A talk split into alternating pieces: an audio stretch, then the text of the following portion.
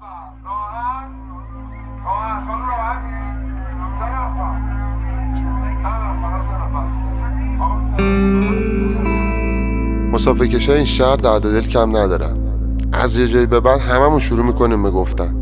آدمش باشه میگیم آدمش هم نباشه میگیم. روی هم جمع کنیم رب ساعت کم مسافرمون بود. نیم قرن زندگی.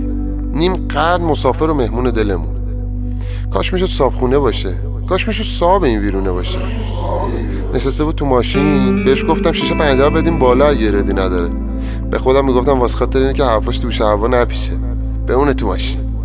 چندی سال نمی‌ذارم کسی از اون سمت ماشین پیاده شه همه از اون در برن و بیان.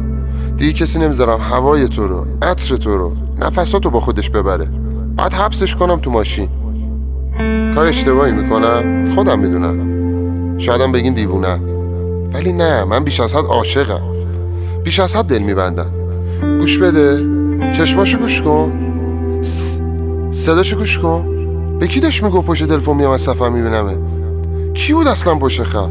آخ که اگه می‌دونستم کی بود. دهنشو صاف می‌کردم. دلش برای سرخی لباش رفته بود جذبه صداش. بگذاری ولی هنوز که هنوزه داره سکوتو میشکونه اون صدای حبس شدهش تو ماشین. الان چندین سال اینجایی. تو همین صندلی عقب دیدمت. هر روز دارم میبینمت.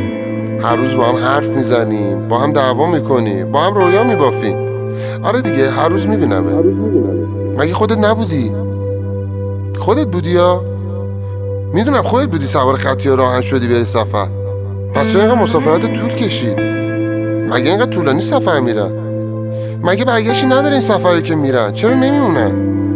شمال یا جنوب میرن. یعنی میرن غرق میشن؟ غرق کی؟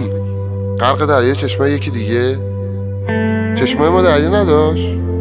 نمی‌دونم. فقط غریبه ها چشاشون دریا داره. نم بارون هم به ما نیومده. چه برسه دریا آخه؟